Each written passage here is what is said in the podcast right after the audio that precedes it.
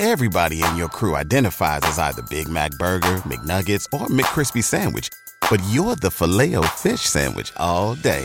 That crispy fish, that savory tartar sauce, that melty cheese, that pillowy bun. Yeah, you get it. Every time. And if you love the filet of fish, right now you can catch two of the classics you love for just $6. Limited time only. Price and participation may vary. Cannot be combined with any other offer. Single item at regular price. Ba da ba ba ba.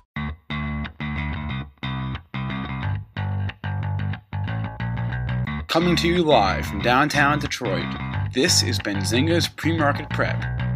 With your host, Joel Elconin This is a volatile puppy here, isn't it? and Dennis Dick. I'm bidding a penny. I will buy the stock for a penny. With everything you need to start your trading day. Good morning, everybody. Welcome to this Thursday edition of Benzinga's Pre-Market Prep. Spencer Israel here with Joel Elconin and Dennis Dick. You know the stories today. Uh, coronavirus continues to spread. Market is continuing to react to that, but also a lot of earnings and some big ones too. Facebook, Tesla, Microsoft, a dozen others, two dozen others that we're not going to be able to get to all of them. If you have earnings reports you'd like us to discuss, aside from the big ones, drop them in the chat. We will try to get to them today. Speaking of the chat, uh, the pre-market benzinga.com chat is working. It's being a little bit finicky, but it is working.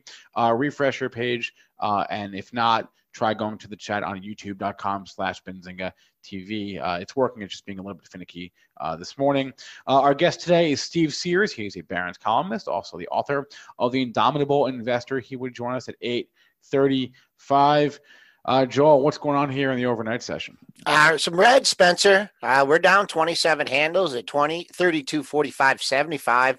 I had a little pop off that open, not much. Got five points above the open, 32.77.50. That's your pre market high. I think uh, a lot of people just like to see unchanged today, or maybe just get over yesterday's low at 65 and a quarter. Uh, we have gold, uh, gold in the green by 880, 1580, 480. Silver in the red by 22.3 cents at 17.71. Crude moving towards 50 bucks, down a buck 21 at 52.12. And Bitcoin, kind of another light volume day here. It's uh, down $20 at 9,505. I think all those people that bought it up over the last couple weeks are not willing to sell, but uh, we'll see what happens with Bitcoin when it makes a little run here at 10,000. Uh, Triple D, uh, right on the screen again here. Well, red on the screen for really not again for the first time in a couple of days, which is starting to make more sense. I mean, we said yesterday, I called yesterday's rally a gift. I tweeted out multiple things. I mean, it was writings on the wall here that this virus is going to probably worsen, and eventually the market's going to be worried about it again. We forgot it. Apple earnings helped it for a day. We forgot day. about it yesterday. We started to remember yesterday afternoon. While we got a harsh reminder and a slap in the face here overnight. Spencer, just uh, give us, you know, there's multiple headlines here. The cases are up. That's not crazy, but um, they're up again. But I think this headline coming out of Japan is a catalyst. Um, I saw the S&Ps fall significantly on that, and then also uh, from the World Health Organization, some commentary there as well. Uh, as far as some numbers, uh, uh, more people have now been infected with this than they were with the SARS virus. Uh, about 7,700 cases confirmed. About 170 of those people have died. Uh, and the World Health Organization is meeting again today uh, to d- decide whether or not to declare uh, a, a, global emergency because of the epidemic here. So, the Japan headline you're referring to, uh, they had sent a chartered flight to Wuhan uh, to get some Japanese citizens back to the country, and there was apparently some uh, infected people on that on that flight. so, this is just on kind of continue what we've been talking about for the past couple days. It, we knew it wouldn't get better it, it would get worse before it, get, it, it got better, and that's that's what's happening. Well, and the market didn't know that though. We knew it on this show, and but the market didn't because the market was buying the dip two days ago like it was going to be immediately better. Um, I was just head scratching for the last two three days. Um, obviously, you know we were very concerned Monday. I said I hope we get a rally that we can sell into. And that rally obviously came um, in the last couple of days and gave you a good opportunity. Uh, for the first time, I'll just tell you how I was I'm approaching it. Uh, actually, first uh, let's just you know expand on the J- the Japan headline because it was the catalyst for at least the initial sell-off last night. We were trading relatively flat on the S&P, and then that Japan headline broke. So three nationals uh, test positive for coronavirus. Um, back in Japan. Obviously, that flight came from there. So everybody is obviously at risk who was on that flight. Hopefully, they have those people contained. I don't know if they do. That's a big question mark, and I think a big question mark for the markets. And the S&P fell 10 points when that headline broke. So, you know, more cases around. Obviously, still the epicenter is, um, you know, where the majority of the cases are coming from. So, um, like the World Health Organization is saying, it's not a full-fledged emergency here yet, but it's still very, very scary, and the situation is very scary. And I've been nervous for a few days. If you've been listening to the show, um, I lightened up my portfolio in the last two days. I sold a number of stocks out of my long-term portfolio, and I also bought puts on the S uh, on the SPY. I also bought puts on some airlines. So just uh, uh, playing the bounce. I mean, uh, fading that bounce, classic fade of the bounce. I sold my iRobot yesterday in the 54 handle. I sold Etsy. Um, I sold my Twitter. I sold my, I'm just trying to remember, I sold my Kohl's. I sold a number of stocks out of the long term portfolio. I have the most cash I've had probably in, in a decade in my portfolio here right now. So, and especially when you consider the hedge that I put on partially to hedge part of it, not completely hedged, still long overall, uh, but definitely lightened up into this rally the last couple of days because I feel like it's a gift. The market wasn't reading the tea leaves, and I still think they aren't. And you know what? You might get a rally here again. So you might get another chance here again. But I think when we look at this a week from now, I think the market's going to be substantially lower. Uh, take out the coronavirus virus as a catalyst, sure. right? I mean, and I, and I like to look at that from that perspective. I mean, even before that happening, you look at the the gains from uh, from 2019, tacked them on in 2020. Uh, very extraordinary market coming into an election year. Also, I mean, usually the market performs pretty well in an election here, but I think you got a lot of circumstances going on here. Uh, you know, besides uh, this coronavirus. And the expectations for the market just to keep going up and up and up and up and up is just not a realistic, realistic expectation. Uh, it's good for the market to back and fill. It's good for the market to come in a little bit, consolidate, and grab some momentum. Unfortunately, it's you know uh, you know something is you know uh, the instigating this that's a you know that's a horrible thing. So yes. you can look at it from a lot of different a uh, lot of different angles here. I think for me uh, my trigger point uh, today and moving forward is going to be monday's low. Um, we so far we came down to Tuesday's overnight low. We're getting a bounce. We're not bolting out of here, but uh, that's my key. Twenty nine thirty three. That was your low on Monday. So if you think there's all the people that bought the dip on Monday and didn't do the short term trade and get out, uh, that's an uncle point for me. Under that, uh, I'm looking for under 3,200. I see a January 8th low at 3,181. Folks, remember the way we went up earlier in January. And if there's anything you should know from learning and listening to this show, the market goes up incrementally, incrementally, incrementally, up like an escalator, down like an elevator. So that is, you know, the circumstance. Just basic market dynamics here is what we're looking at. Yeah, so you're saying even without the virus, there may have yes. been, you know, this is a catalyst to take some profits. So let's say they contain the virus. It's just a good excuse to take some profits. So the, the, the buying the last couple of days, those buyers are, are obviously the ones yesterday are being proven wrong already. So um, you did stuff in your long-term account though too, and, and yeah, I, I just did. want to get into this. So you're obviously a little more nervous than you're letting on here as well. Uh, let's talk about you know what you did with some of your long-term. What did you buy? You bought some puts as, as well. Yes, I did. I did. Very very similar to what you did. Um, really don't like to lighten up the the holdings, you know, uh, that much buying and selling, and seem yeah. to miss out on things like that. But uh, I mean, I'm just I'm getting a little bit later start than you um, on this, but this is something you know you don't you don't like to do it in the hole. Like on Monday when I wanted to do it in the hole, I waited. I started yesterday, and you know it's going to take a day or two to you know to figure out exactly what to do what holdings. I mean, I'm always I'm super high cash anyways. I'm a I'm a yeah. Well, age is a factor anyways. there. Yeah, yeah, exactly. Exactly. So uh, just I, trying I would say I'm sitting probably now in my stock portfolio over 30% cash. So I went from Yeah. probably like, I don't know, 10 to 12 to 30 in the last two days. So I raised a substantial amount of cash. So still long, still long overall, not going short the overall market. You know, my trading account I do short and I do different things. And people are asking about some of these, um, uh, some of the stocks from the coronavirus list that we talk about. I am long some of those stocks. Yes, I'm long in NVC. I'm long a few because I believe that this is going to get uglier. So that's the play.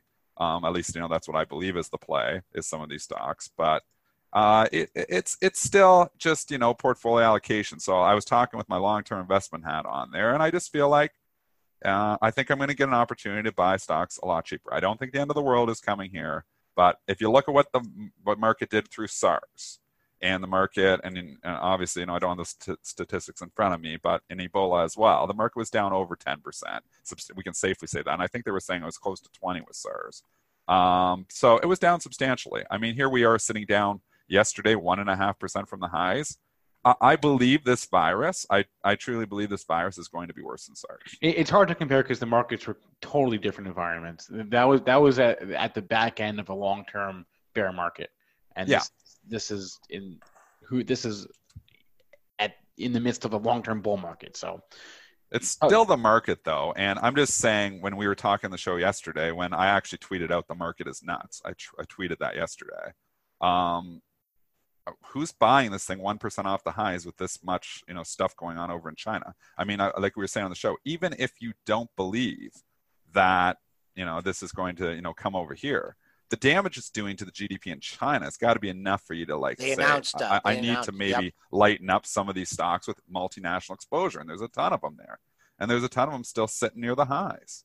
So you know, I think if you're buying the dip, I think you're on the wrong side. I think this is a sell the rip market. So at least until they get this thing contained. Once they get the thing contained, maybe I remove the hedges. You know, maybe I, you know, maybe I just lose. And like I was saying, the insurance was so cheap. Who's selling insurance? Like the market makers, like when there's, I, I literally was putting SPY insurance on for one and a half percent four weeks out, one and a half percent. And if you wanted to go, you know, it, it was anywhere depending on where, you picked your strike from one to two percent. So insuring your portfolio for one and a half percent through the next four weeks sounds like a no-brainer to me. And I didn't insure it all, uh, but I insured a chunk, and by buying puts. And um, obviously, you know, I was buying those puts when the SPY was 327.80, 327.90 yesterday. So we're down 40 handles in one day. So those puts are going to be worth a lot of money here today. Um, But a you're lot not more than they touching them. yesterday. But you're no, I'm not, not touch- touching. I'm not buying anything today. I'm buying nothing. So I think this is just honestly, I think this is just the beginning of a serious market uh, correction here. But Yeah. this is my thoughts, just my opinion. And you know, I've been saying this for the last you know th- three days. So we, we're going to move to the earnings here in one minute because I know maybe people don't want to hear this stuff anymore. But I think if you're buying the dip, I think you're on the wrong side of the trade.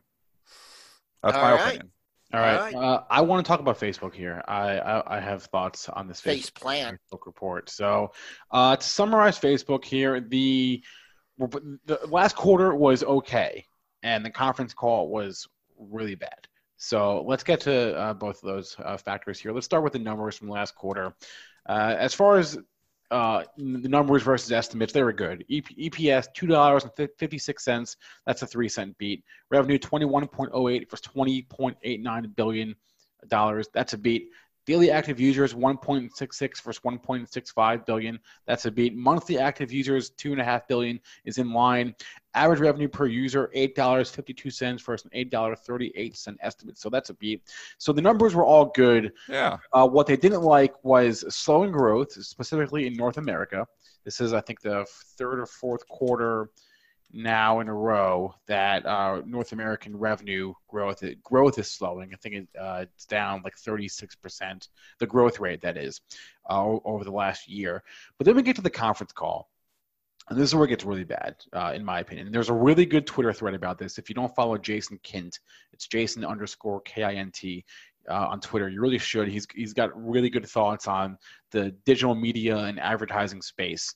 Uh, and he was listening to the call, and and the key point is where they said uh, expect deceleration of revenue due to global privacy laws. The majority of the impact is ahead of us. That's what the CFO said. The majority of the impact from global privacy laws is ahead of them. So they're and they you could tell they tried to like underplay it and tried to say they, they didn't really go into detail about how it would affect them. But uh, this Twitter thread from Jason Kint does a really good job of outlining just the massive threat to Facebook. So Facebook gets 98% of their revenue from advertising. And they get their advertising by harvesting uh, user data and allowing giving it to advertisers and allowing advertisers to target um, users based on the data that Facebook provides to them. So if there's going to be a global backlash, and there already is with GDPR uh, in Europe and uh, browsers like Firefox and Safari uh, changing the way they co- they collect data and then data they provide to Facebook. If there's a global backlash to data co- user data collection, and Facebook gets 98% of its revenue from advertising that is based off user data collection, there's going to be, of course, there's going to be a backlash. Of course, there's going to be a slowdown in revenue. So I would be really concerned about Facebook here. Numbers aside, you know, again, earnings, revenue, it was good compared to the estimates, but I would be really concerned about Facebook here long term, knowing that they get all their money by collecting, uh, harvesting user data, and they're, we, we really haven't seen the full breadth of the of the backlash to that yet. I think the the worst is yet to come. So that's why I'll be worried about Facebook here. I'm still long it. Okay. So I stuck long it. Um, I'm worried about you know, and obviously I'm in this from a lot lower. The stock was really beat up over last summer, and that's when I bought my shares. I'm sticking with it. Um, I I hear your concerns though, and they are legitimate. Stock is probably trading down not only on the earnings report, but maybe you know with some of the other concerns that you're talking about down 17 handles. It's significant. I'm not buying any dips here today. Like I said again, because of the overall market and the virus, I'm not buying any dips. Uh, but if I if the virus wasn't on the table, I'd be interested in this on a dip. But with the virus on the table, I'm not buying any dips. Hmm. It's not bouncing. I am not bouncing. Yeah, I I I 205.11 uh, that's your pre-market low, and then it's just been eerily quiet here um, for several hours, trading between 206 and 207. Uh, someone here definitely firm offer at 207, 207.50, and they're just hitting bids here. So bids are not exactly you know, disappearing, but man, this thing's not bouncing. No one's lifting offers. Bids are getting hit. People are whatever if they have the options or they had the straddle or they're playing against the puts or something. Someone's bringing some stock in. If that 205.10 holds, I'd be a little bit surprised on that. I do see a pair of lows in the mid 203 and a half handle. Uh, right. And those called 203.75. Uh, your next stopping point and then you just might want to think about 200 today. I mean, it, I don't think that that would be out of the realm of possibilities. Just yeah, it's come way, a long ways. It's possible. Yeah, five, you know, five, six bucks away. So whew, it's tough. I, I, don't, do not own this one. Never had owned it. Never will own it. Um, but never boy, say oh never. Boy. Well, what I never will on Facebook. Okay. Um, I, I would love to know. I would love to know the average age of a Facebook user. I bet it's in the 40s. I bet. Uh, I think young people, which is well, it's Instagram. I've heard though. that for a while. Yeah, but but, but Instagram's the moneymaker here. No, so I, let's I, no, let's no, let's be fair. But I'm referring to Facebook specifically. The legacy isn't their isn't their golden child anymore. The Facebook. No, oh account. no, it's Instagram. Yes, right, exactly. Uh, Instagram and even Instagram is being threatened by like TikTok and and the and, and these, sure. platforms. It's going to uh, always be changing. I, believe you know there's a lot of smart people that work at Facebook that are going to be on top of the changes as well, though. So um, maybe maybe I be proven wrong on this one, and, and maybe it's the overall market. But Instagram, it it's the same way. You know, they make their money off taking your data and targeting ads to you. So what's going to happen if we? Really I mean, who doesn't get... do that though in social media? That's what they all do. Right, and, and, Isn't right, that and, the business model? Yeah, and Facebook is the best at it. Well, Google's pretty darn good too. Yeah, Google has other stuff going on. I mean, you, you're right, but Google has other stuff going on too. Um, I mean, they, Google. You know, you want to talk about regulators and regulator risk. You know, look at the Fitbit deal. I mean, Fitbit is trading at 660. There's a what is 725 bid on the table here in cash. It's trading at almost a 10% discount because you know what? They don't know if they're going to let Google buy anything. Fitbit is a drop in the bucket. If they block this Fitbit deal for Google, if regular, and that's what the risk arbs, it wouldn't be trading at 660 right now. if the risk arbs didn't think there was a, a risk that this deal doesn't go through. So you know, if they, if they block the Fitbit deal, which is what? What's the what's the dollar value on this Fitbit deal? A couple billion bucks? Pull it up quickly. Um, let me hold on. I got What, what is looking what at is it. that? Uh, what's does down. anyone have the timetable on that? That's very interesting. uh, Dennis. two point two point one billion dollars. They're going to block a hundred or a trillion dollar company from buying a two billion dollar company because they're worried about this. I mean, the risk arbs are. It may not happen, but the risk arbs sure think there's a possibility of it, or it wouldn't be trading at six sixty. So it wouldn't be trading with a ten percent discount to takeout price if the risk arbs didn't think there was a potential that they blocked this deal. That if they block the Fitbit deal, and this isn't, you know, we're just talking. I'm looking Yeah, from a risk yep. arb perspective. If they block this, they're never letting Google acquire anything ever again. I mean, that's I- it's, I- it'd be saying- I'm not saying ridiculous. It'd be absolutely ridiculous if they block this deal. I'm not saying you're wrong to uh, to to be worried about Google, but I I, I don't know uh, what the percentage of Google's revenue comes from ads. I'm just saying that 98% of Facebook's revenue comes from ads, and if I so gotta that- think Google's really high. Too. that's it, I'm sure I'm sure it's high. I don't know if it's that high, but 98% that's bet the it's high- over eighty. higher business. Yeah. right? So, you know, if we get some some real legislation with teeth uh, beyond It's a risk. beyond just other uh, beyond the the browsers uh, making I mean, Safari and Firefox have made changes uh, and uh, to how they allow sites like Facebook to to take users Yeah. data, right? So it's not It's- that it's not that easy anymore. It's a great point you're making, Spencer. It's a great point you're making, and um, you know it has some merit for sure. So, um, with that being said, I'm sticking with my Facebook here. I'm in it from a lot lower. I sold a lot of stocks into this rally. Um, I'm not selling Facebook 17 points down, but I do agree with even looking at this chart. I think this is going under 200. So I'm willing to hold it for a little bit here, though. Maybe eventually I just sell this out. I'm, like I said, I'm in it from a lot lower, but um, the thing made a new all-time high yesterday. Yes, the earnings report wasn't great. Yes, there's these other concerns here. From a multiple perspective, you know, and obviously I'm a valuation type guy. It's one of the cheaper tech stocks. I think it's trading 21 times earnings. But I, I I think Joel has thoughts on the pre-market chart again. You want to? Uh, No, no, you It's- just, it's just you not bouncing. right. No, this is fine. Nah, move on. Next. Facebook. next, I mean, it's not next. bouncing. Next, so, so- Market's bouncing. thanks to uh, thanks to Raymond James for the strong buy. recommendation. Oh man. appreciate that- that. That's any you know, that's another thing too, from a just a technical standpoint. Everyone That was piling in yesterday holy and macros, that bad. It was a gu- we we give 'em props. A gutsy call. Very gutsy call. They look really bad right now, though. That's why Uh-huh. when you make these gutsy calls, when it works in your favor, you look awesome. When it doesn't work in your favor, uh, how long can you switch your quite rating? as awesome. Like can you come out today and go it's a strong sell? Like Don't they know. let you do that like one day? I don't like, think so. Oh, strong buy. No, strong sell. I It's don't supposed know. to be like these analysts aren't supposed to be changing their rating every other day. I Six mean, there's months, 12 yeah. month targets. They've done their homework and analysis. I'm assuming some of this homework takes you know weeks, sometimes probably, if not a month, months probably. together. So I would assume that they're not going to just turn around and say, okay, yeah, we were wrong, and the quarter wasn't as good, but the Right. quarter wasn't even that bad, like Spencer was saying. You know, Well, the quarter- these worries. Right. Last quarter was again. It was fine. Not that bad. It was fine. It was just a, it's a question of slowing revenue uh, in the future. Let's move on to Tesla here. Speaking of great reports, has there ever been a better earnings report in the history of earnings reports on Wall Street than Tesla last quarter? I'd argue, probably. But Well, that was a good report. but- Tesla was great. Uh, here are their numbers: uh, Q4 adjusted EPS two dollars and fourteen cents versus a buck seventy-two estimate. Sales seven point three eight billion versus a seven point oh two billion dollar estimate. Q4 vehicle deliveries one hundred and twelve or just over one hundred twelve thousand cars. They uh, guided that for the year they would comfortably exceed five hundred thousand units. They gave some delivery numbers for uh, guidance for numbers for the Model 3, the Model S, the Model Y. It was all good. Everything they said was good. They're ahead of schedule on the Model Y. It, it was all good.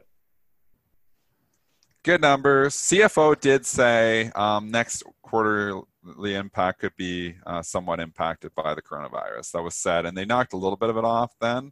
Uh, this thing was happily trading at 650 last night. It's obviously down. This is the overall market that's taken a little bit of wind out of its sails. You know, we're down 16, 17 points where, where, we- where we were trading from last night after hours.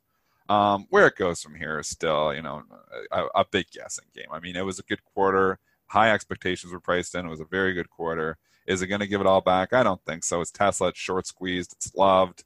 I mean, it's there's no no stock that is more loved than this one here right now. It seems like, or at least you know that's hated so much by the shorts that they're sticking with it and they keep getting squeezed. So it's a difficult, difficult stock to just you know call when it's up 50 points here this morning. Again, chase it. The straddle we had priced out, I believe. What was the straddle? 60 bucks. Yeah. This market makers are pretty good at. So, anyways, if you just bought the calls, you're making money. If you bought the, if you, you know, bought the straddle, you're now not in the money. So, impressive, you know, that, you know, that's just goes to show you buying straddles just doesn't really seem to work very often. That's probably who brought it in when, uh, you know, when we went to six, uh, 659.95, uh, stopped ahead of just Got 660. overdone. Yeah. Anybody with the calls or Yeah. a whole lot of calls and a whole lot of protection. People locking in profits here. Uh, Apple, I'm just going to talk about what Apple did yesterday. Definitely different please. stocks, but Apple, man, it made that pre-market high at 27.90, 327.90, and it dipped around all day.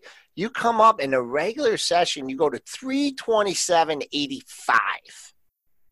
Wow. So uh, that's if you really want a juicy target in Tesla, I'd look at that 659.95. I just, I, don't- I don't know. I just, just the way this pre-market chart looks, I just think there's some patient profit taking going in this. Uh, hard to really even see where support is because the top of yesterday's range is way down there. But uh, congratulations to Tesla. Uh, anyone long the call, along the stock, need to drop 50 points to fill the gap from yesterday. I don't see that where that's I think Jeremy happening. Newsome was long. He was pretty happy about this. So, congrats, did- Jeremy, as well. Just to give Um, you an idea of, of uh, on that that 2020 sales guidance, where they said they're going to give uh, deliver 500,000 cars comfortably, uh, the analyst from Argus said uh, it's a great thing to hear. He said it was mind blowing, the, the guidance. So the people are really keying in on the on this comment that they're going to comfortably deliver more than 500,000 cars this year. They also said that they see profits um, every quarter potentially going forward, uh, other than yes, they, they said, you know, when they were launching new products, but they Yeah. basically said, we're going to be profitable going forward here. At least that's what, you know, was completely implied here. Yeah. So, um, so that commentary didn't hurt either. I mean, saying that they're going to be profitable going forward. Um, uh, and they just said, just when we're launching products, you know, new products, that might be the only time we operate at a loss. But they're pretty confident they're going to be profitable going forward. Takes a lot of the bear thesis off the table. Yeah, I mean it was it was a great quarter. We're coming in though. So 629, 630, market's going up. Tesla's doing its own thing, so not exactly sure why. It's uh, you know, fallen off substantially now, but you know, we just fell five, six bucks more here in the last few minutes. So maybe there's some commentary coming from an analyst or something. Uh, but uh, it's giving back some of it. All right, let's move on to Microsoft here. Uh, this was also a uh, good uh, good report, and they gave guidance on the conference call. So the report said earnings per share a buck fifty one versus a buck thirty two estimate. Revenue thirty six point nine one billion versus thirty five point six eight billion. So a beat on both of the uh, headline numbers last quarter. Again, moving on to that conference call. I'll read you what the CFO said. Amy Hood.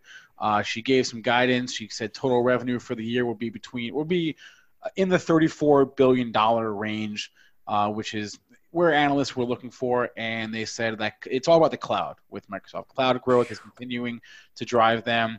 Uh, cloud software revenue would be 11.5 to 11.7 billion dollars uh, for the uh, and uh, going forward, and it, it's the growth rate for Azure hasn't slowed down. So it's all about the cloud. company is firing on all cylinders. A quarter that is was just as good as Apple's. But let's take a look at what Apple is doing here this morning. So if the market continues to uh, be ugly, and I, as I'm, I'm predicting, I think the market's going to get uglier next week. Um, you know, and I might be I might be wrong. Um, you're seeing Apple get back the majority of those gains here this morning. So with that being said, I'm absolutely not buying micro. In a normal market, this could be a gap and go situation. I don't think these are normal markets though. And I think when we look at this a few days later, I think this is potential to give it back just because of market effects. Nothing to do with Microsoft. Great quarter for the stock. Just hard to buy something up six bucks with, you know, at all time highs with so much risk in the macro picture. Uh, take a look at 176 if you're looking for a target here. And we're only a buck 40 off that level. Uh, this was in the after hours trading after the headline number. I'll give you the high in three 15 minute brackets 175.99, 176.20, and 175.87. What that's telling you is someone's targeting here the 176 area. So uh, I would use that as a target on the upside. Of course, you blow through that hmm, greener, you know, 177, 178, 179, 180, 200, 220, whatever you want to call. Uh, but on the way back down here, since you made that high, uh, 173.20 is your support since 6:30 a.m. So that's the early range: 173.20, 176 in Microsoft. So uh, many big earnings from last yeah, night. So many big ones. Let's go to let's go to PayPal. Someone threw that in the chat earlier. PayPal uh, reported after the bell yesterday. Q4 adjusted EPS 86 cents versus an 83 cent estimate. Nice beat. Sales 4.96 versus 4.94 billion dollars. So a beat on both the Q4 numbers. Q1 EPS guidance they gave was a smidge light. Q4 sales guidance also a smidge light. Fiscal year guidance for the EPS was also light. Fiscal year sales guidance was uh, in line. Actually, that was light as well. So uh, it, it was light guidance, good earnings they they they've rallied this. They bought the dip in this thing last night. I think I got. I think I saw down below 110. Where did they take this down to, Joel? Uh, in PayPal. Last night after hours. This was I think in 109. Oh, yep, yep, that quick dip. They bought the dip. Uh, 108.75. You would have got hit on your 109 bid. Uh, nice rally off that level. Let's see, from that 108.75 low, you rebounded all the way up to one one ooh, 240 oh near 214 nearly 215 there. So wide range here. It looks like you have uh, shorter term buyers coming in at the 112 level. Uh, looking at yesterday's range you had a down day uh, 115 I, it's going to be a good area of resistance. That was yesterday's low. So that's what i'm using as resistance oh, man, that 109 or that 108 I think that's safe for now. Yeah, I don't know. This is a tough one. This it's a tough, tough one. You're right. It's a tough one. I love this company. Again, the situation is with the overall markets here having me spooked. Nice rally in the market here right now. I hope we can rally back up because I'm actually going to sell too. more stocks.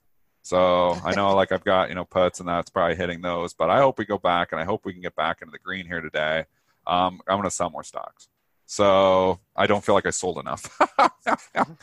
so, anyways, uh, let, us move on. PayPal. GDP. Bringing... They like that GDP. Uh, fourth quarter sure. GDP annual rate that comes in line two point one percent. Algos will buy all this stuff. Algos are still trading on all this stuff, but the overall factor, I don't know if that's with this virus yeah, like out there, if a lot of this short term stuff matters. Initial jobless claims are good. Yep. So they're liking the data. Good. let, let it rally back up. Love Square, it. I, I want to talk about Square for a second. Wow. What an incredible three day move for this. They brought this Square, and this trades in sympathy sometimes with PayPal. That's why Square is down here this morning. Also, 151,000 shares to sell as an imbalance for Square, too, which is significant there. Um, I'm long Square. I didn't sell any of my Square. Still love this company. Um, I think on pullbacks, and if the market turns it around, I think this will be one of the stocks that lead us out of here if we do eventually get past all these macro worries. Uh, so I'm sticking with the square on a pullback here. In other in other markets, on a pullback, I would be like, you know, I like Square on this pullback with PayPal. But again, I'm not buying anything for the simple reason I'm worried about the overall market the most loved stock on the pre-market prep show square loved by dennis loved by sean emery uh sean like yep sean spencer Udall, likes it too are you yep. long square spencer uh not direct i mean i'm having like an etf oh no okay I, don't yeah. I, I, thought you might buy you know just about everything if you got an etf but uh no that's uh that's that, the fun part that's a, it's true uh, so we're trading down a little bit in sympathy. Big three day move here. Uh, let's go fill this gap, you know, over the, you know, if the market can give a little bit of love here, you got a big old gap between 70, 51 and 80.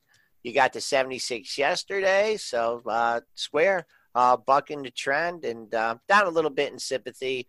But if you're trading this and you want to, you know, you're looking for this to have a good day, get back up there and test the high, you want to get green first. Uh, that closed yesterday at 70, 76 16. Yeah, obviously PayPal's having an influence on this, but if the market goes to rally and get some of these losses, I think this is a stock that could actually end up even shrugging off the PayPal sympathy and going green. It's been a really good one. I'm sticking with it. Let's do one more report uh, before our guest. Uh, Dennis, do you have any preferences or Mo? Everyone's asking about Mo. Mo, okay, we will do Altria. That's from this morning here. Uh, the Q4 adjusted EPS was in line, a buck 02. Uh, and then sales net of taxes was 4.0 sorry 4.8 billion dollars which was just a smidge light. 4.88 was the estimate there. Uh, so in line on the eps slight miss on the sales figure. The guidance they gave for the fiscal year uh, they guided uh, eps of $4.39 to a $4.51 uh, range and they lowered their eps growth guidance by a couple percentage points I I don't see much to really get that excited about in either direction on this stock. So it's pulling back. It's a defensive issue, so it's something that usually doesn't get slammed as hard with the overall market. So you know, you see the market down. It's not like I don't know if they're going to go slam and Mo, but the guidance wasn't that great either. They did cut EPS growth guidance from five to eight percent to four four to seven percent. So that wasn't great either. I was trading a little bit this morning. I'm out of it now, so I can freely talk about it. Um, I, I, I, I don't know. I don't really Looks have tired. here. Just I don't looks- have an opinion here. 49 and a Yeah. half. I, I, the only thing I'd say is it's had an extended rally uh, since October when it got beat up, and you know, and it's just consolidating. It's like it's trying to go higher, then everyone's picking on it at uh, 51 and change. So until you clear, get into the 52 handle. Uh, I don't know. This is kind of just. It looks like a tired stock. I, you know, It's hard to get value- excited about yeah, this hard one. to get excited about it. All right, we're a couple minutes late here. yeah i know well, we're still waiting for our guest to join us though so let's keep on rolling we got a lot Sure. to cover. There's Yep. a bazillion not stocks. so like we're we don't to have a lot to cover so i saw someone mention coke so let, let's do ko Yeah, let's do it. Wow, nice rally.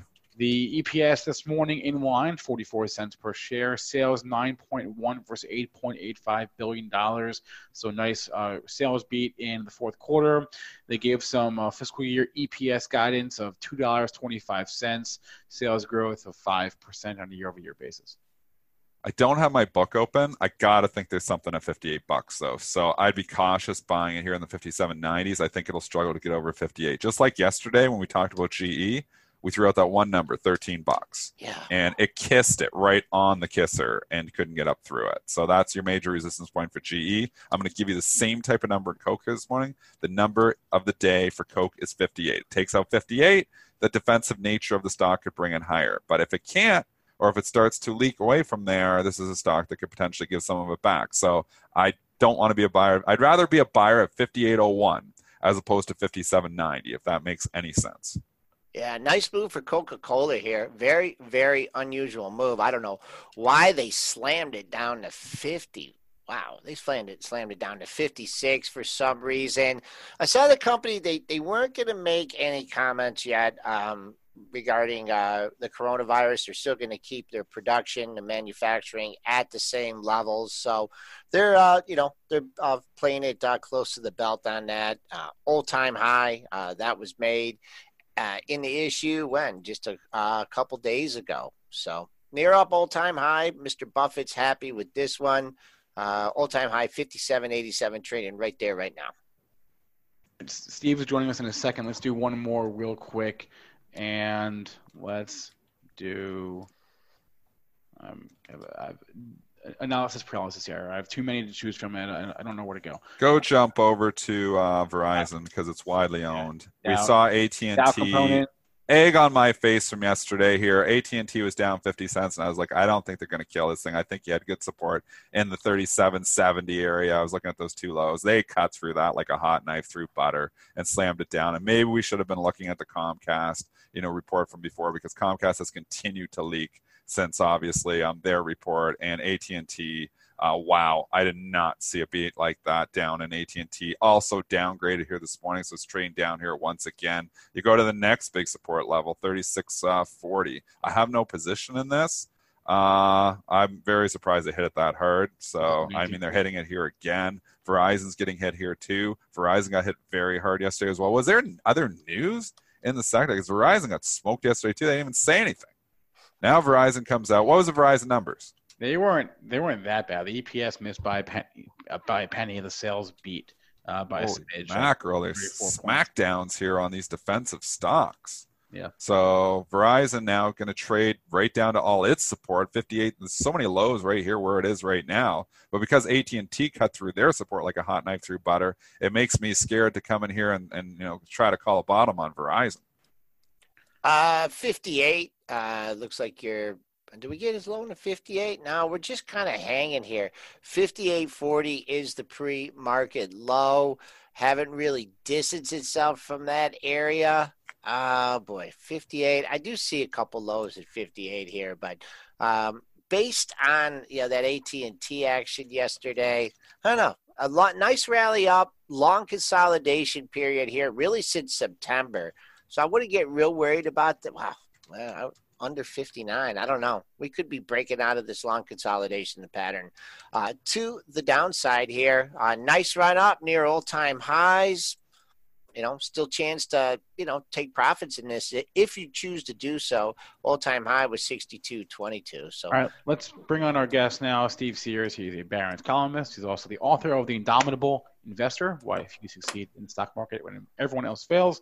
Steve, good morning. Hey guys, how are you? Good. How about you? Good.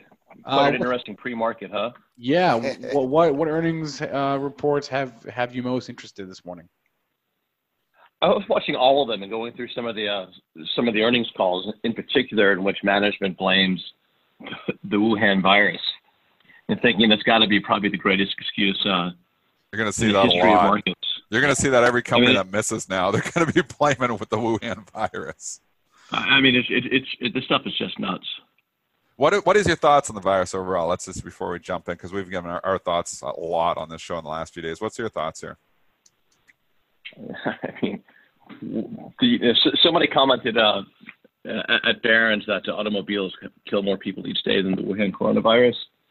Um, I think that you know, provided that it doesn't turn out to be the bubonic plague, which I do not think it will be, and provided that it, it isn't uh, you know going to decimate entire countries' economies and supply chains, it's probably just the latest uh, flavor of the flavor of fear for the markets.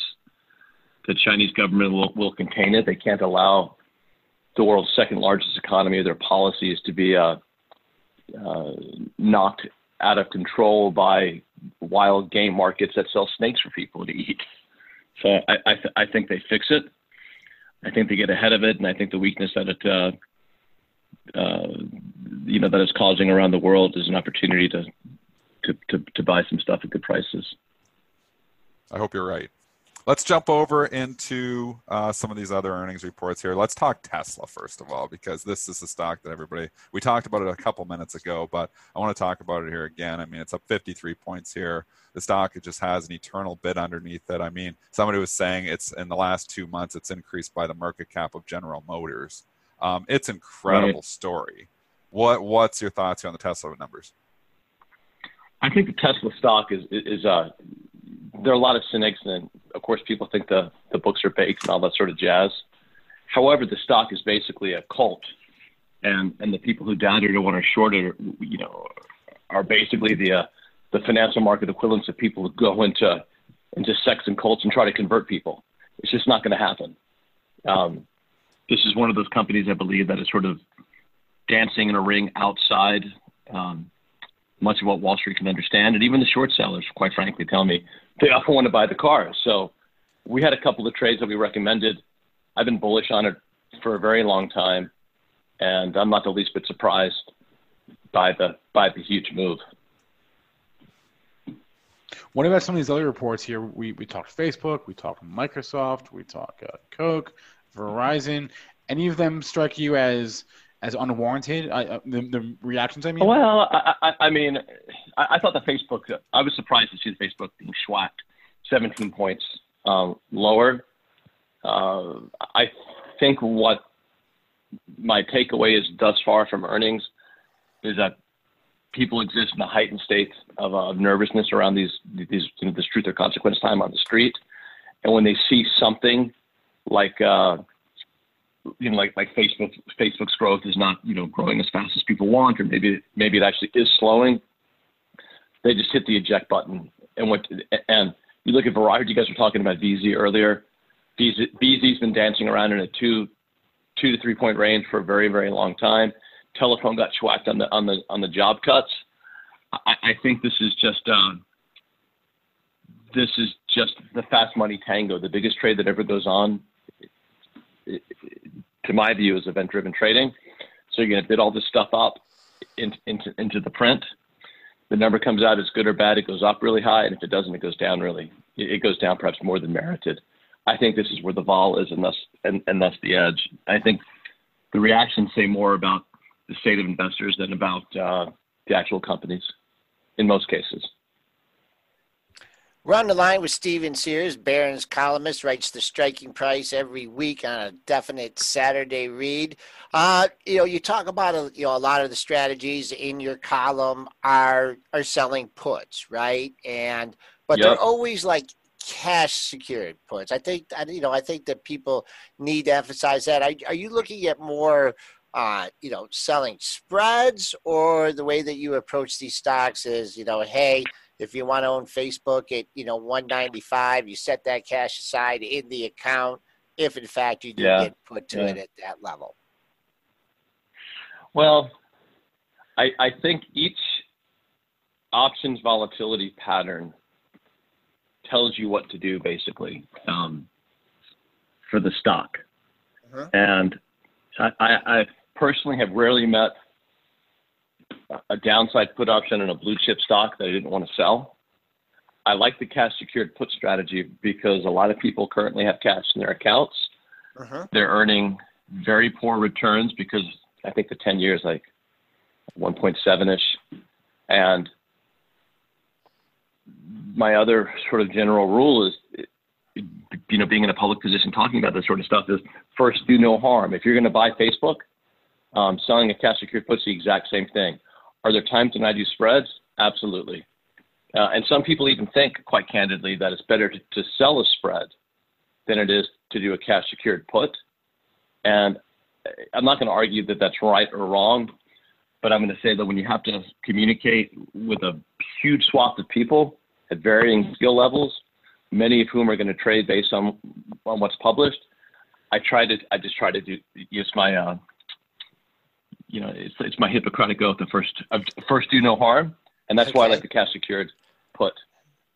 Okay. I mean, this is where people get into trouble as they start writing puts and they start writing puts more than they can afford, and all of a sudden stock has a big leg down, and they're like all of a sudden in a margin call situation because they don't have the cash to come up with that many, and they're and and they're obviously you know the, the brokerage is going to come in there and then cover the cover that position. So it, yeah, it, it gets tricky. One of my key lessons: uh, my grandmother had a cousin I guess it makes him like my, my great cousin or something. And, and uh, we called him Uncle Morty. Uncle Morty every week sold 10 puts. And, you know, he and his friends, they would all get together and, and they would carry these things around in their suit coats. And during the crash of 87, when I was just a wee lad, Uncle Morty got schwacked with a $250,000 margin call, which was a lot of money in that, at, at that, uh, at that time and still is. So he covered it. But I've always had a bias since then against trading and margin. And I think that's probably a good rule. And the other thing with options is like guys make stupid mistakes.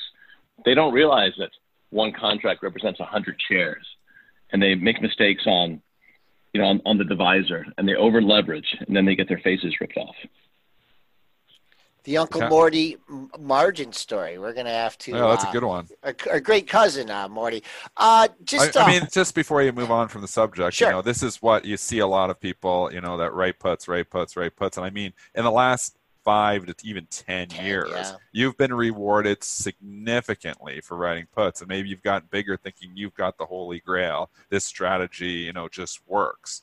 But I tell you, if you were writing all those naked puts in 2007, or in the year 2000 those eventually will come to roost and you will get that ugly margin call because eventually you're going to get this market that doesn't immediately come back.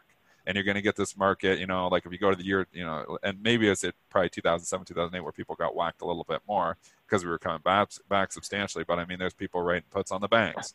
And then you got certain banks that actually go under. I mean there was you know there's always a situation where eventually, if you're just writing naked puts all the time, you'll get paid, paid, paid, and you'll make and you'll win on 95 or 98% of your trades. but it's those couple of you know percent, two, three percent that can make you lose years or maybe even blow out your account if you get over leveraged. Look, I agree. If you spend any time around the, uh,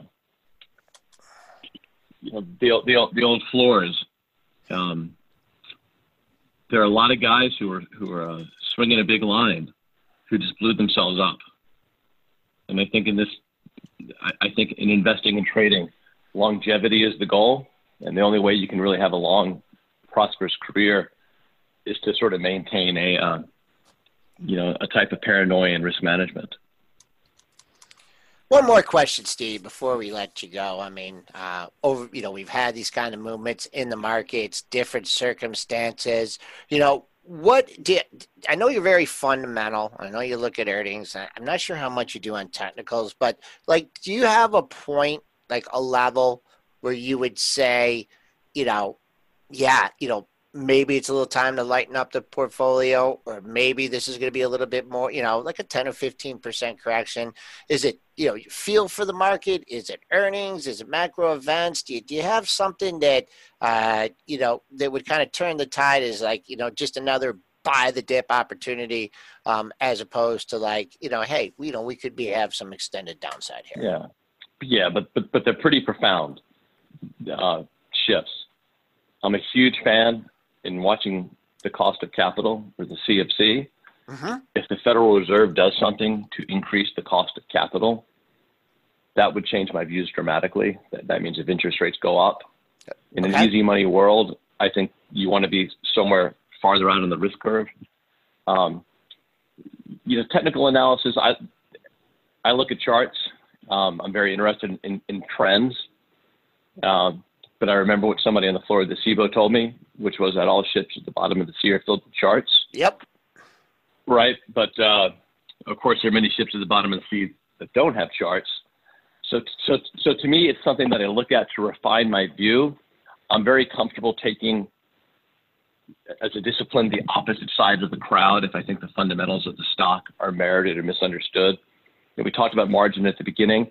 I think margin's a great way for some people. I, I don't trade this way and I don't recommend it but many professionals will use margin to magnify the trend, and um, I think that's that's that's fantastic. But the real money's made trying to catch turns, and the way you catch turns is by being on the opposite side of the street of the crowd, waiting for them to suddenly realize that Facebook, for example, is is a monopoly, and you can get in at uh, you know between 80 and 100, that kind of stuff.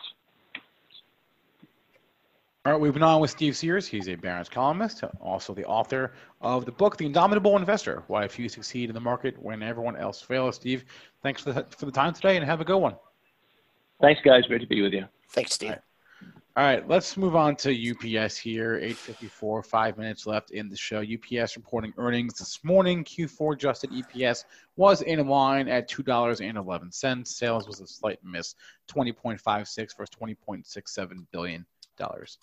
A stock that has held up unbelievably well. Um, compared to FedEx, this is just night and day, and it's been very impressive. With that being said, it's kind of just been hanging here for a while and hanging above this 112. It absolutely needs to hold up here. I don't know if this is going to be the day it's eventually going to, you know, sell off. But when you go out there, the resistance from 120 to 125 has been very impressive as well. We had the big move back in the summer of 2019 uh, going up from the $98 to the 120 area. So if you were ever to breach like that whole 110, then it's a slippery slope. So I even call it 112. So Yep, it needs to hold in here. Yep. That, Yep. That's what I would say on UPS. Yeah, I mean, on a relative basis uh, compared to FedEx, definitely, definitely has held up well. Uh, trading at one fourteen forty, it's down in the pre-market. Uh, it just, it just looks like it's just hanging out here too long. And if you look at the monthlies, you had that big run up. Um, see if you can hold that 112 area. But I have to agree, if anywhere get anywhere near back 120, seems like resistance came down to 125. But I'm not going to see 120 today. Triple D, I'm in agreement with you here uh, on that 112 level in UPS. All right, moving on here. Let's go. There's a couple of biotech and healthcare names I wanted to get to. Let's go to uh, Eli Lilly first, and then we can go to uh, Biogen uh, after uh, after that. So Eli Eli Lilly reporting this morning uh, Q4 adjusted EPS buck 73 versus a buck 51. Nice beat there. Sales 6.11 billion versus 5.9 billion. Beat there. They also reaffirmed their adjusted EPS guidance for the year. It's a good left. Um, 142. I don't know what's going on there. Again, I don't have my book open. JV spec. If you've got your book, I wonder if there's one something on 142. So this could be a similar setup, you know, with the Coke situation. Coke's come off there. We were talking Coke is Coke 57.90. It's 57.45. So already 45 cents from the level that we were saying was resistance. Um, I don't know if there's something there in Lilly. I should go open my book right now and find out though. JV spec, if you're in there, you'll be quicker to me. Is there anything in the book in Lilly at 142? If there's not something in 142, folks, there's going to be something in 143. Uh, you hit uh, 143 uh, on the initial pop uh, just before 8:30. You hit went down a little bit, came back up to 142.95. So don't know what's in there at 142, but uh, great target on the upside at 143 for Lilly and uh, nice move up, traded at all time highs. I'm logging in my book. I'll have that information for you in a Sure. few minutes. Let's go do Biogen. And the technicals why we talked to Lilly. I'm still long Biogen in the long term portfolio just because I've been in it for so long ago. I'm obviously still concerned the Alzheimer's drug is not going to get approved. But as one of the analysts was saying that there is a shot at this thing getting approved. That's you know that's all that's going to matter here. You know when, you when we look at the stock six months from now, it's all just going to be whether that drug gets approved or not. So this is all just basically noise. You know, yes, it's going to trade up. Yes, you can trade it short term. But I'll tell you, you know how nervous. I don't even like having this like in my trading uh, and long term investment account. I'm willing to stick with it. If it falls to 70, 80 points that it's going to that it falls because the the drug gets rejected, I'm prepared to take that risk. But I'll tell you from a trading perspective, I don't even like to be long this my trading account um, because I don't want to be hit with you know the random news that all of a sudden the stock or the drug gets rejected. Do we have any timeline? Do you know, Spencer? Uh, when they're that. Yeah, they're going to be We always knew, I think, it'd be in the first quarter. yeah, I think, uh, but we don't have like a day or anything. Like this could just come out of the blue, boom, rejected, right? Or is there like a date that they're going to actually review it? I don't know. Let me look. I I, I don't think I've, I've never seen a date. First, let me give you the numbers. It was a Yeah, very, give us the numbers. very nice earnings per share beat. Eight dollars thirty four cents for seven dollars and ninety two cents. Holy, they make a lot of money. So uh, sales three point six seven versus three point five two billion dollars. The guidance they gave for their earnings per share and their sales guidance this year was also good. So good numbers. Stock pop. Let me look into if there is a date. Uh, Sure. I don't know if there is. quiet ranges ahead of the report, getting a nice pop up in Biogen uh, on a few different brackets here. You hit 290, 290, seller step down to 289 there. So keeping an eye on 290 as your pre market high. Uh, your daily charts uh, above 290. Uh, I see just one other high at 290.85, then things open up to 94.80. But when I look at this chart, I just look more of a trading range. This thing has been in a trading range, had the big pop up on uh, sudden reversal of fortune for that drug, the uh, Alzheimer drugs that helps uh, heart conditions, I guess. Uh, so I just, you know, hold the bottom of the trading range, 271.48. Started to come near that area yesterday or three days ago at 276.24. So I'm just looking at this technically in a trading range, kind of getting near the bottom of the trading range. And probably the only thing to shake us out of it uh, will be the announcement on that drug. Yeah, I haven't been able to find any specific dates. I mean, uh, that's on the FDA. Going to be in the, that's why it's in this range. This is just bulls and bears. So Yep. he keeps paying the 280 to 300. But again, when you're holding it overnight, there's that risk that this is going to have a, a move like 70 or 80 points in one direction or the other on this approval. So you always have that overnight risk. So if you're a short term trader and you're trading on margin stuff, holding this overnight, just be aware eventually one day and probably coming in this first quarter, this is going to have a huge move in one direction or the other. It's a waiting game here for Biogen. All right. Was there any more that you guys wanted to hit? Wow, we hit a lot. We Yeah, uh, I mean, there's a lot we didn't hit. Well, Las Vegas Sands. I, I I want to do Las Vegas Sands. let's do it. The, LVS. the, the, re- the report was great. I tried to short this last night on the pop. I admit it was honestly up there. Not there was nothing to hit. It never really. it- you had to be out there ahead of the print really to get down. And not even on that, it would never got down on any size. So I think everybody had the same idea I do. If Las Vegas Sands rallies at all, um, you know, we know what's happening with the casinos over there probably, and you know the, their attendance is down so substantially that they're taught, you know, that they're do, doing whatever they can you know, over in Macau to you know they're still open apparently but they're you know cutting staff back they're doing paid leave they're doing whatever they can because the attendance has dropped fallen off a cliff. So this is going to impact their next quarter. So it didn't matter what these numbers look like. So right. again whatever news algo was buying on the headline numbers is not following the overall story here because this got immediately faded numbers spencer i mean the, the numbers to the extent to which they matter. It was an earnings per share beat 88 cents for 78 cents. It's a nice beat. Sales 3.5 versus 3.3 billion in other markets, would they take the Macau thing off the table here right now, the stock would be ripping on this. But this was going to get faded, and everybody was ready to fade this. So it traded up, I believe, to 66 handle last night. Um, there was nothing. It was 100 shares bid at 66 is what I saw because I was ready. I was rearing. I was like, well, I hit the 100 shares. I was trying to get down on more, and I was trying to get done higher. And then somebody hits the 100, and then it's back down. I mean, there was not a lot of size that traded up. So you can see the bar. You can see it trading up last night briefly on it there was really no way to get down on any substantial size up there, though. I was trying. All right, uh, you got your pre-market low at uh, 63.36. Uh, fits nicely with yesterday's low here at 63.13. A little trap door after that uh, because the low on Monday uh, was 61.08. So very important for uh, Las Vegas Sands to hold that 63 low uh, that two day low. I don't think you're immediately going to whoosh to 6108 because people didn't get a chance to do a lot of buying between 61 and 63. So it'll incrementally go down if you breach 63. Uh, 6108, that'd be a, a great target on the downside for LVS.